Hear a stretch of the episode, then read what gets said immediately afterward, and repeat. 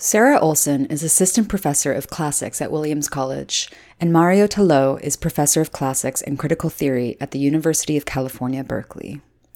Together, they are the editors of Queer Euripides, the first volume to reconsider the entire corpus of an ancient canonical author through the lens of queerness broadly conceived.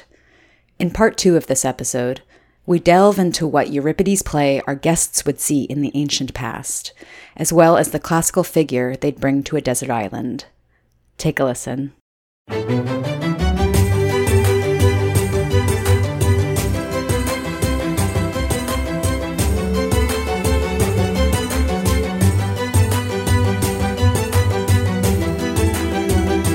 I was going to say, actually, going from like tensions and interesting conversations, as opposed to that, what are some other either common themes or readings that sort of bounced off each other in the volume that may have surprised you or that you really enjoyed? I really enjoyed the process of organizing the sections that we created. They were not, in our original proposal, based on the abstracts we had from authors, they were a little different. And of course, as people write, arguments shift, things change. We had these conversations that I think influenced how some people thought about their chapters and thought about them in relation to each other. So organizing those, right? Because they could have gone so many different ways. And one of the parts of editing this volume that I really enjoyed was inserting all of the cross-references that we have throughout and talking with Mario about that, right? Going through and saying, see also this chapter. Right, to try to embed in the volume itself those other possibilities for how chapters might have been grouped together. And remember some of these histories, right? Looking at it somehow, right? Oh, right, we thought about putting those together and putting them in a different order. You know, temporality is one that we talked about quite a bit. So many of them could have fit under temporality, right? Temporality and futurity. Futurity is a site, to go back to tension, as Mario flagged, where there's disagreement, right? What does a queer future mean? Is there a queer future? Can you have queer futurity? What is the horizon of the future within Greek tragedy, within these plays, as well as for queer theorists? And that comes up across so many of these chapters in different ways and with different answers to that question. So that could have been a heading for so many of them. And so to try to decide what temporality meant, I think at times we played around with an order that would have organized chapters that engaged with past, sort of a looking back versus a looking forward. And that could have been generative. I could still sort of see where that would fit, but ultimately that wasn't the direction we went. The section on reproduction, I think, has so much of futurity in it as well, and the future and temporality, but from that particular perspective. Yeah, I also liked the fact that there are some hints at possibilities of reinventing the traditional format of the scholarly chapter in this volume. Mm-hmm. For example, there is a dialogue between a scholar, Nancy Rabinovitz, and David Bullen, who, besides being a scholar, is also involved in the staging of tragedy. So he brought the perspective of the dramaturge, and to an extent also the activist, and of how staging, performing tragedy today can constitute a form of activism, and how scholarly interpretation and production of a play can, and to an extent should, illuminate each other, should be in a constant dialogue. So that the adaptation of a play is not something that is other from the text. And of course, an adaptation is a kind of new text in its own right, but it also allows us to see in what heuristically, for convenience sake, we call the original, things that we did not see before.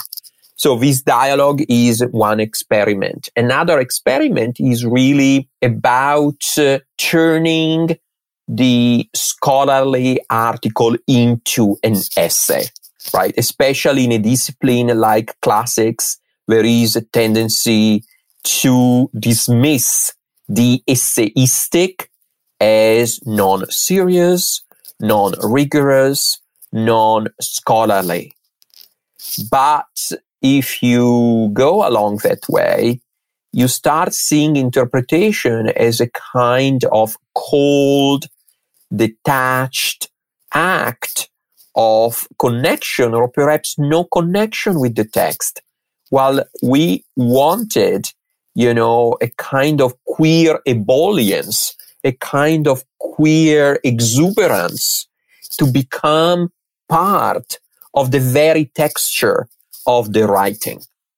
So that's something that not only did we not discourage, but we also urge people to do. That's another reason that I'm particularly proud of this book, because even people who felt that they could not do that, because that's not something that the field traditionally encourages, actually felt that they had the opportunity to do it. So, in a sense, the performance of queerness in the book is not just at the level of interpretive engagement with the text, but it's also in the very form of the scholarly writing. It's true for me. I love footnotes. It was hard for me to write this way, to not write sort of exhaustively, document everything, or engage in other arguments in the footnotes, which I also love to do and we do in this field, but to really focus right on the reading that I was doing and try to shed some of that as an experiment. It was freeing. It was challenging and scary in the way that many freeing things are at first, but it was also really freeing. And something else we did that was, again, a kind of twist on what the traditional scholarly companion might look like was to put Rhesus as early as we did. Euripides' Rhesus is a play that's generally not attributed to Euripides. It's very likely a later play in Euripidean style. In a companion on Euripides, you would usually find it at the very end or in a kind of appendix. And we put that chapter quite early on, and its author engages with these questions of authenticity from a queer perspective. What does it mean for a play to be inauthentic, right? To be not Euripides, to be an imitation or a kind of false Euripides. And so it's not that we ignore those questions and we're not making some claim about the authenticity of Rhesus or that really is Euripides, but that rather it deserves consideration within the Euripidean corpus in a way that's integrated rather than segregated into a final section. So that was another little twist that I kind of like. Yeah, it really sounds like you guys are queering scholarship itself, right? And I think that classics is really having a moment in this respect on TikTok and social media in worlds that don't exist in the academy, because I think the stories that you guys are dealing with lend themselves to the most dramatically, uniquely human circumstances that we can come across. When you literally just describe the story of Heracles or I don't know, Circe, it can lend itself to some really joyful inquiries into the human experience through, the kind of work that you guys are doing. So you've been talking about this a little bit, about just assigning scholars to different plays, having to work with one contested ideas of queer future. But I think another tension here is sort of that you're just dealing with different mediums, right? There's the critical analysis and the close reading of queer theory that you're doing into the texts, but there's another thing to see them transformed into a play adaptation on the stage. Obviously one element is the adaptation's fidelity to the source material, but another is how the narrative can be reconfigured and to what extent that approach creates a new story with new commentary or an added meaning to the original text. So I was just wondering, one, if there are any stage adaptations of Euripides plays that you recommend, or do you feel like the adaptations themselves have changed over time in reflection to the kind of work that you guys are doing in your book? Yeah, that's a very important and complex point, especially because there is still in the field of classics a kind of breach between what's called reception and the rest, right? As though reception studies represented, a kind of appendix, or supplement to the field of classics. There are those who are interested in the original. And again, I want to put the word original in scare quotes. And those who are interested in remakes of the original. And of course, if you attribute the quality of original only to the ancient text, you inevitably, axiologically dismiss what is not the original. You're right, the adaptation, the remake, and so on. So our chapters are structured around titles of plays that immediately evoke the ancient text, but they never exclude their multiple remakes or adaptations. We have a chapter, on Anne Carson's Hippolytus in relation to Hippolytus and Proust. We have, as I said before, a chapter which stages a dialogue between a feminist scholar of tragedy who has mainly worked on the ancient text but has also branched out in reception, and a dramaturge. We have other chapters who keep referencing, modern adaptations, precisely because we want to look at the plays synoptically. And in a sense, we want to dismantle the opposition between the original and what came later. The Medea's Euripides, for me, is as important as the Medea of Alfaro. And in a sense, it's impossible to think today about the Medea of Euripides without thinking about the Medea of Luis Alfaro, which is about a woman who migrates from Mexico to the United States. And in this way makes us see, how Medea can become really an icon of the migrant. So that's why, we decided really to create a sort of shared space. We did not want to have a section on reception, because that would have meant to marginalize reception once again. And when people said to us, can we include elements of reception? We said, absolutely, precisely because one of the principles of the queer anhistoricism that we embraced methodologically is precisely to see the text as containing already the possibilities of its multiple reception. So it would not make any sense not to constantly look at remakes, readaptation, translations, and so forth. This multiplicity is, in a sense, queer precisely because it problematizes the very idea of the original, the very idea of the norm, the very idea of what is legitimate. And it also stages constant relationality. It also problematizes the idea of the subject. There isn't just Euripides. There are multiple authors, through history. So Euripides is kind of sparagmatically disseminated, like Pentheus in the Bacchae, between the multiple authorialities, known or unknown, with a name or anonymous, that have engaged with this material. Yeah, with regard to interpretation, Rebecca mentioned earlier, there are so many things happening like on TikTok or on like modern sort of like retellings of the classics. I mean, are there any classicists or writers or even people working in other cultural mediums like, say, video games or something like that doing, really interesting work rethinking how we see classics? Well, I think that one of the great things that the field of classics is going through at the moment is to make classics less Eurocentric, less white, let's say it.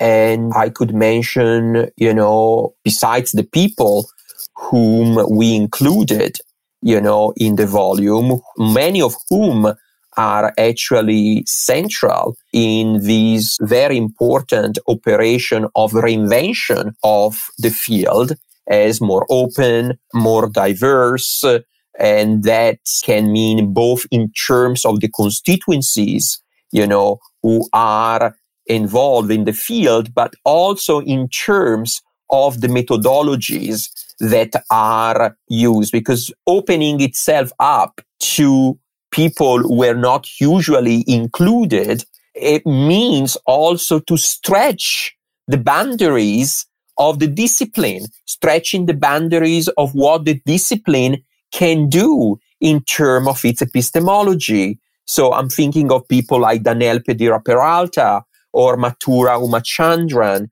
or Emily Greenwood or Ellen Morales or Shane Butler and Alex Purvis, people who have really helped us change the field. Besides, as I said, the people who are included in the volume, where it was very important for us to be as diverse as possible. Yeah, I think if I can advertise for a moment, one of our contributors, Oliver Baldwin, is currently working on a incredible and immense, really, research project, resulting in a book on queer tragedy, on, explicitly in some way, intentionally, consciously queer adaptations of Greek tragedy in the 20th and 21st centuries. I'm so excited for that project because I think he's doing a lot of work in the archives. I think he's uncovering, looking at work that has been available to us and productions and versions that we know, but also I think a lot of material that hasn't really been systematically unearthed and dealt with and considered. And so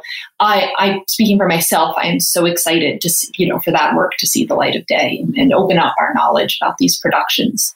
That's so cool. Do you have any idea of when he would bring this on tour? Or is it super embryonic at this stage? I think he is giving talks about it. So Oliver Baldwin, he's, and I know he is active on social media. I am not, so the limit of my knowledge. But I think he has given some talks and interviews about this material and is actively working on it. So, it's another sort of exciting emerging work in this field. Also in the volume, again, just to plug, I completely agree and second everything Mario said about the trends in the field and some of the people whose work he highlighted. Among the people in the volume, David Bullen, whose interview with Nancy Rabinovitz formed our chapter on Iphigenia among the Taurians. He works with By Jove Theatre Company. And in fact, their chapter is about one of their productions. And again, that's another site where I think there's some really creative engagement with queer and feminist use of myth and tragedy. And both David and Oliver are actually contingent faculty, that is to say, differently from us, who have the privilege of being tenured or about to be tenured faculty members. Yes, and Sarah, of course, fingers crossed, but it's a slam dunk. In any case, we also wanted to include people who are not as privileged as we are in that respect. And one should also perhaps point out that unfortunately there is a connection between being a contingent faculty and working on edgy topics. One of the great things about this book is that it's published with a mainstream publisher, but a very open-minded publisher, and it contains the work of established scholars. But the presence of established scholars and the very materiality of the Bloomsbury imprint, we hope, can also be an opportunity for the field to review, revise what is perceived as serious, non-serious, as rigorous and non-rigorous topics, that are worth pursuing, and topics that one should not pursue as their first project, but as their second project, So there is also a strongly political dimension to it that goes beyond, the twists and turns, of theoretical complexities or of in interpretive debates. And it's really about, how we reinvent the very foundations, of what it means to be a classicist, what it means to be a scholar, what it means to be in academia, what academic work should or can look like. I think that's a really important, often unspoken point in all of this, of just the politics of particularly American academia, but I know that the UK is also moving in this direction of just corporatized education. Just even thinking about how many projects have been stopped in their tracks because the departments have decided that it's not appropriate for tenure track faculty to write about. That's really interesting. And so I really appreciate the opportunities that you're creating for people in the field who don't necessarily have the privilege of being tenure track, but also to give them the freedom to explore in an area where they otherwise would feel censored. And I also really appreciate the point you brought up about these lesser known plays, ones that really are not incorporated into the canon as much. I'm very curious about that. I want to know, just on a more personal level, if you could go back to ancient Greece and see a play, a Euripides play in real life, do you have something in mind? Is it a B-track Euripides play, or what are we looking at here? I feel like you have to say something like Medea or Bacchae, right? I mean, why pass up the chance to see something? But, to your question about the B-list plays, I do feel that way about some of the plays I've worked on. So my chapter is on Andromache, which is another B-list play, one that doesn't get performed very often, isn't as widely read. And so many of the arguments that I myself make about these plays and about tragedy do relate to performance and the kind of possibilities of performance encoded within the text. And on the one hand, I think the texts we have are so rich in performative potential, and they contain so many images and so much material that we can use to kind of imagine the horizons of performance. And yet we do not have access to that original 5th century performance, right? Or to any ancient staging. We even have limited access to stagings from 50 years ago, right? There's always a gap. So to be able to see some of these plays, some of these scenes that I've written about, and understand how tone, how gesture, how touch worked, right? To kind of see, that's because what I'm attentive to are all the possibilities. How many, if this, then that. If Helen embraces Theonoe at this point, it would have this impact, but if she keeps her distance, it would be otherwise. So the opportunity to see scenes like that, that's how it was. Of course, it's tantalizing. I think I would like to have a conversation with Euripides about the finale of Medea, for example. We see her up in the air, so what is behind that? I gave my own reading of that scene, which is a very controversial reading, in my opinion. She's not really going to Athens, but she's stuck there. And in a book I published recently, I made the argument that actually when she appears in the sky, on her chariot is like the car of Thelma and Louise. Believe me, I did make that argument, right? So in the end of Thelma and Louise, there is really the opening up of the possibility of queer being. The homoerotic energy between the two women that is so present but latent throughout the movie kind of becomes, explicit. Let's go into this together at the end when we see the car hanging up there, or hanging on there. And that is, in a sense, a halting of the very perspective of a patriarchal return that I see also at the end of Euripides' Medea. So I think that if I could, I'd like to have a conversation with Euripides about that. Not because I think that if he disagreed with me, my reading would not be legitimate, but just because I would like to have the opportunity to have a conversation about that moment that it's impossible for all of us to remove from our imagination after we read the play. I would love to see quickly just an adaptation of Medea where they drive off of a cliff somewhere in Arizona. Yeah, I think it can be done. I think it's there to an extent. I think you have a screenplay idea on your hands. Well, let's see. Just for a fun one, point of view, you're Circe. You've pissed off your dad, who has now banished you to a desert island forever. Which classical figure, and only one, would you want to keep you company? Let's see. That's a difficult one. There are so many. This can be like a mythological figure or a historical figure. Yeah, you can choose a couple if you're having a hard time choosing just one. Yes, I think I would like to talk to Sappho, actually. You'd like to talk to Sappho? Yes, I think I would like to talk to Sappho, not to ask her anything about her personal life, but just to hear her speak. And I'm sure she would speak in the same way in which her poems speak. I mean, I have no problem saying that Sappho is the greatest poet of all times. And so I think that if I had the opportunity, I think I would like to talk to the greatest poet of all times. That's a great answer. I think that's my answer too. Yeah, for sure. Sarah, can I steal that answer as well? It's a wonderful one. Although, Mario, your answer before made me think that, especially after writing this volume, I would like to talk to Euripides as well. And I think, you know, you could do worse than somebody, you know, be stuck on a desert island with somebody who allegedly managed to write more than 90 plays. At least you'd have a good storyteller to keep you company. Well, Sappho and Euripides is a great couple. Yes. A queer couple. A very queer couple. Yes. Perfect.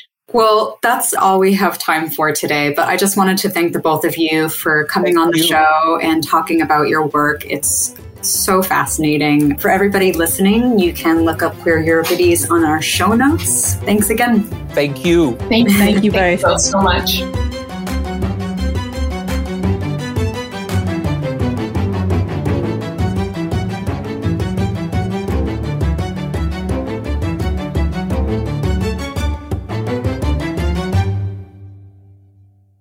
We're so excited for you to read the books from all our amazing authors that we've talked to this season.